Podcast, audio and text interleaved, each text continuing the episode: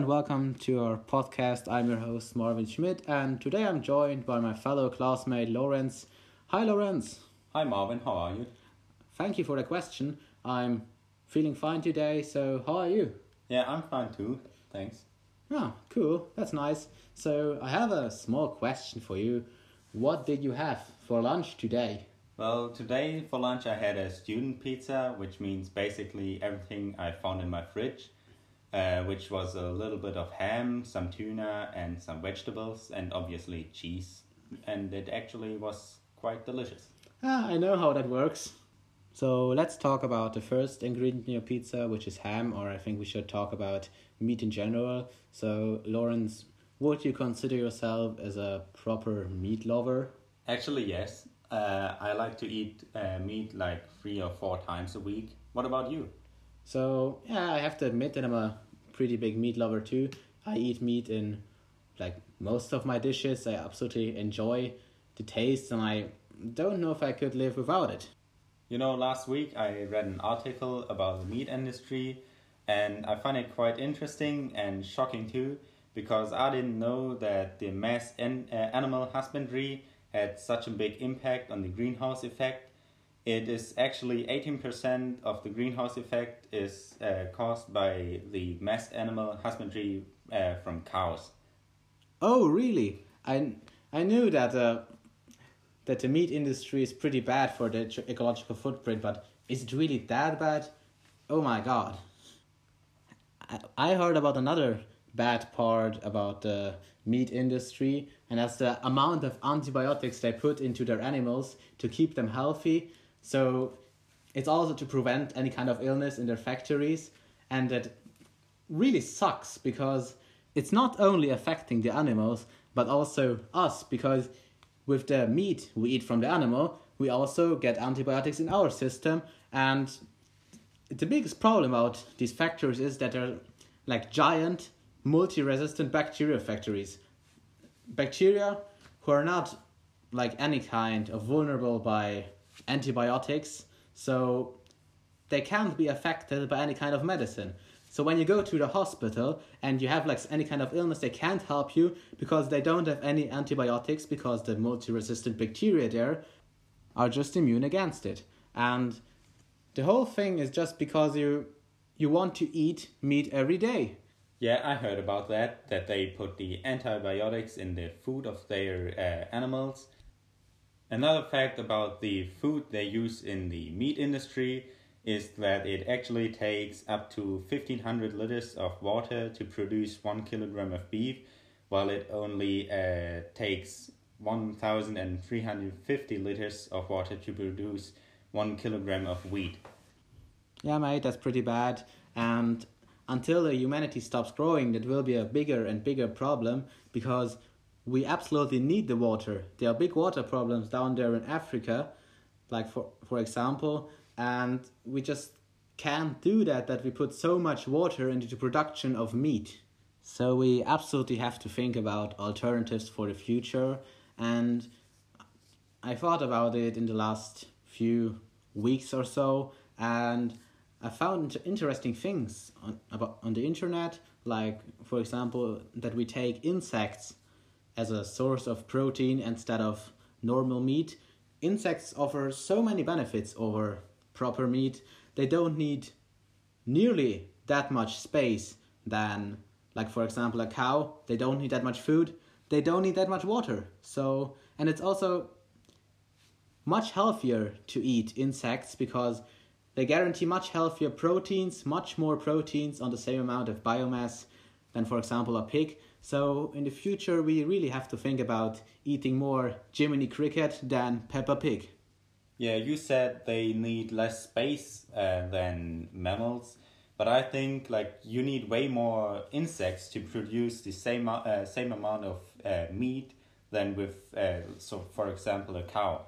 So I don't get that point really.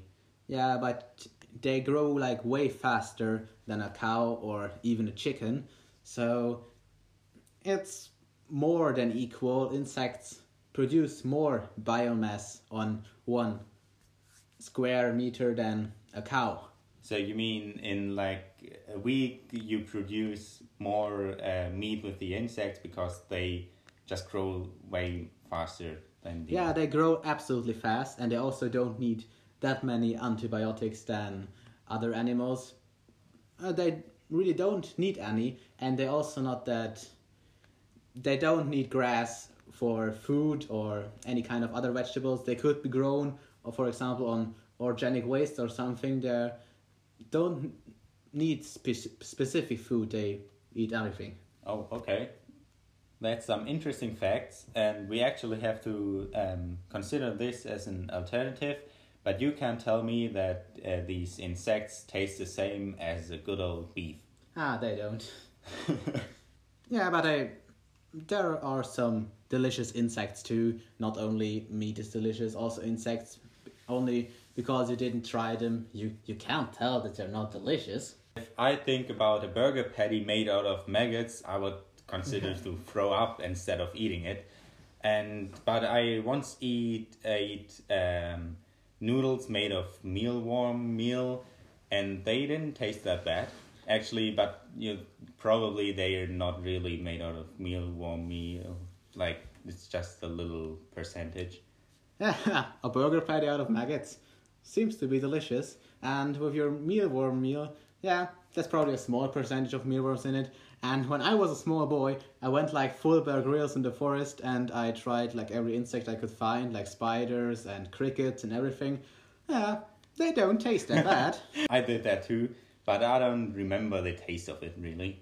Yeah, it's all about trying, I think, in life. Did you see the big headline in the newspaper a few weeks ago which said that scientists now successfully made the uh, first lab burger patty? Um, I heard about that. Seems to be a great idea. So, what are the benefits of this technique? I didn't read the article because I'm a lazy shit. So, yeah. Yeah, so one benefit is that it takes less water to produce uh, these. Also, it's uh, a faster way, and obviously, it takes way less play uh, space to produce them because you can produce them in like a room, and you don't have to. Uh, you don't need these big fields. Yeah, you talked about the problem that you can't imagine that uh, crickets or something taste the same as meat. They obviously don't, but you can't tell me that like a piece of meat or piece of stuff I don't really know what they're made out uh, created in a laboratory uh, tastes the same than a burger patty of a healthy healthy cattle grown up on a green field in Ireland. You can't tell me that.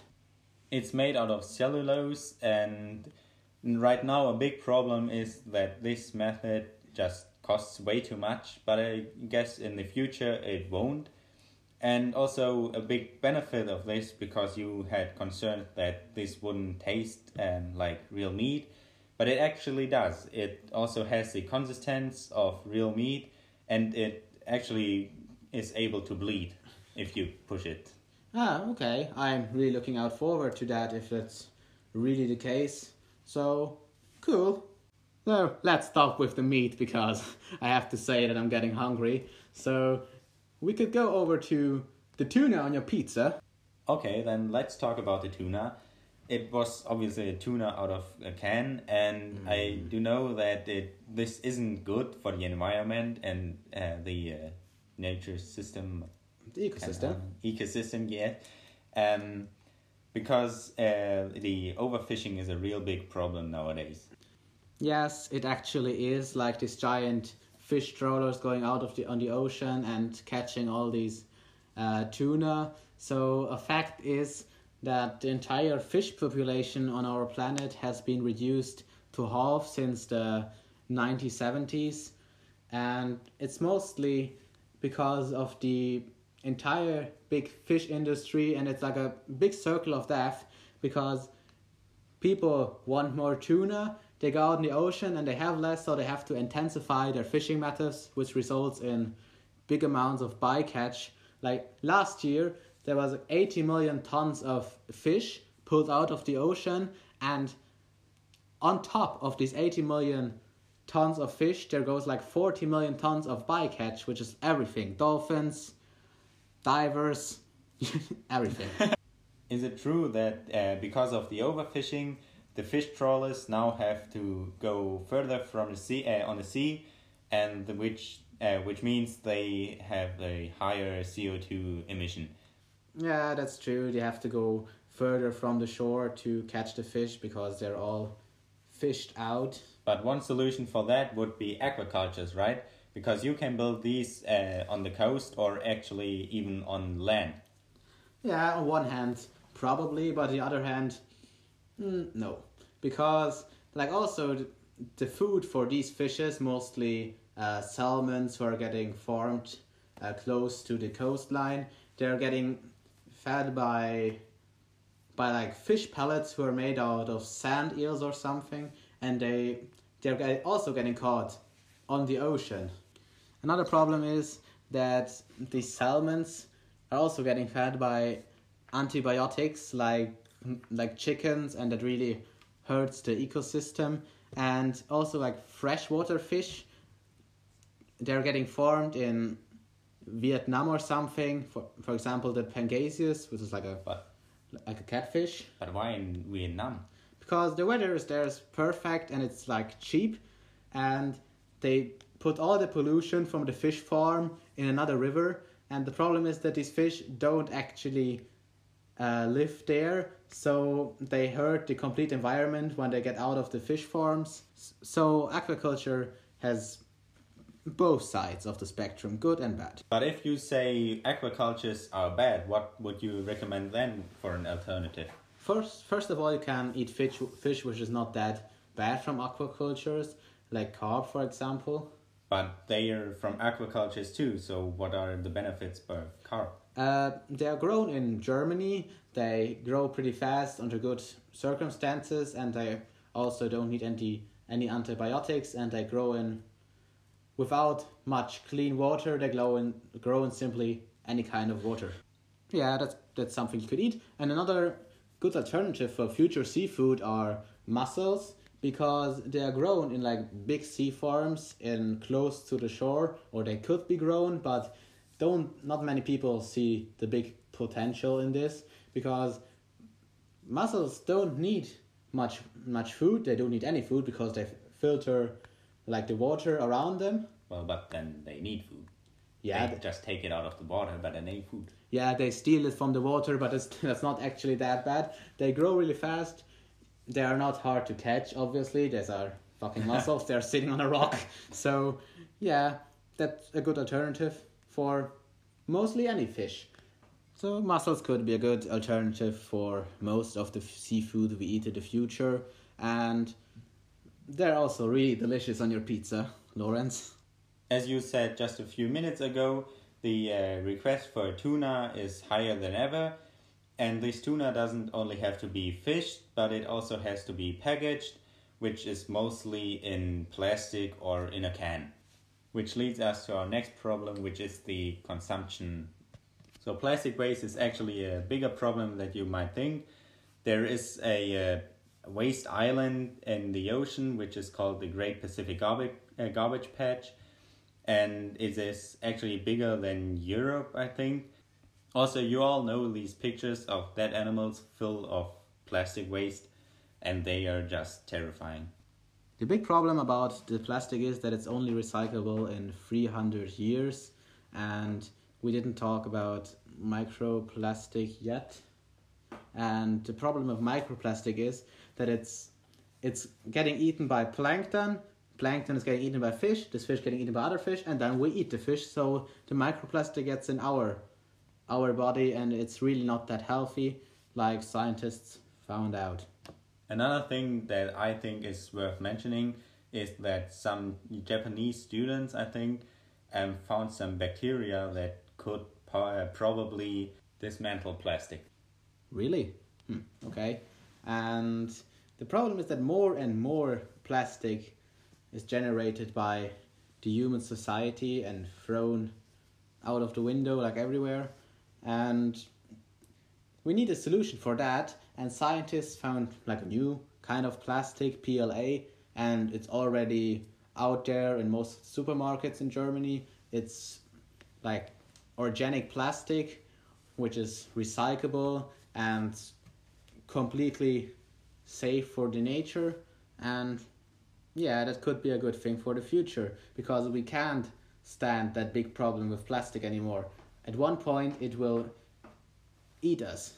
In last week's episode, uh, Rafal and Freya talked about the zero waste lifestyle, and I think we shouldn't go that far, but people could also try to use less plastic, like every one of us.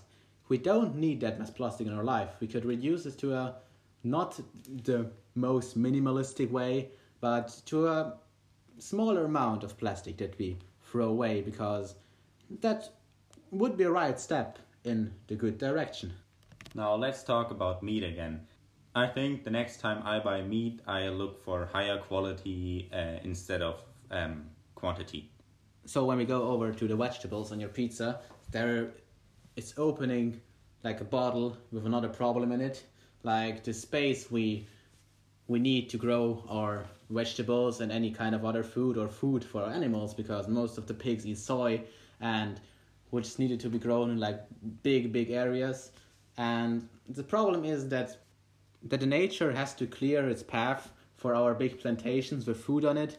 We see the amazonas rainforest where thousands of square kilometers are burned down to produce some soy or some palm for palm oil.